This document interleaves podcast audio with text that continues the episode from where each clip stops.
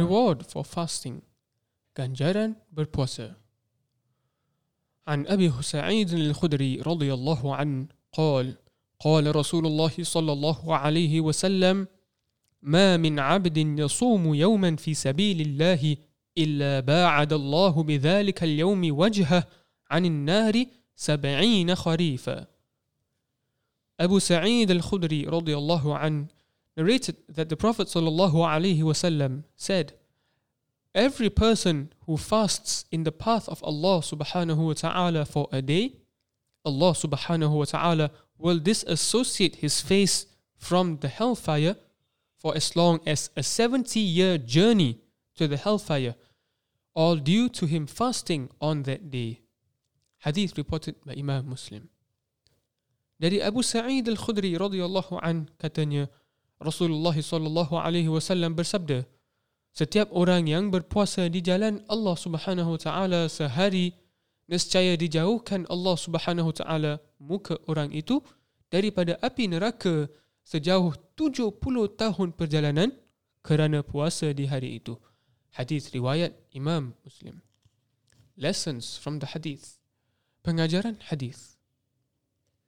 How big is the mercy of Allah subhanahu wa ta'ala such that we not only receive rewards from Allah subhanahu wa ta'ala for fasting, but we are also disassociated from the torments of hellfire.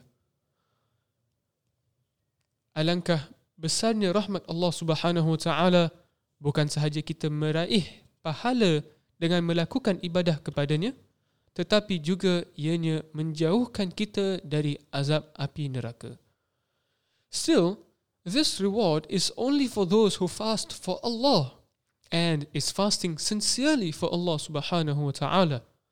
Those who are insincere in fasting for Allah subhanahu wa ta'ala will not receive any rewards.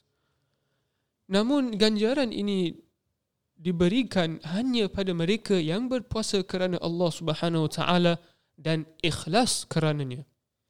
Jikalau puasanya kerana terpaksa dan tidak meridainya, maka lupa makan luputlah ganjaran puasanya itu.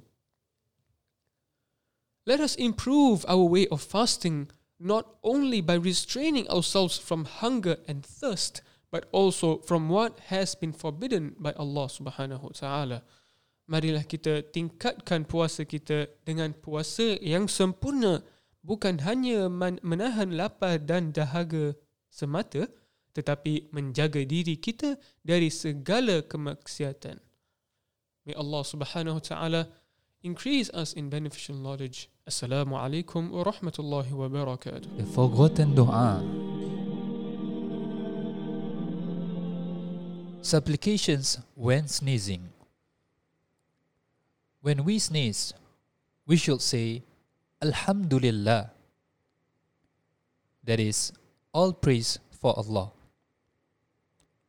And when someone or when we hear someone sneezes, we say, Yarhamukallah.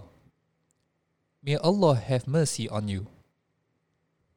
And when we hear someone prays for us after we have sneezed, we say, Yahdikumullah wa yuslih balakum.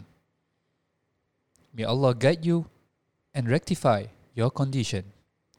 Narrated by Abu Hurairah radhiyallahu anhu, the Prophet sallallahu alaihi wasallam said, it is obligatory on every Muslim who heard him to say this dua.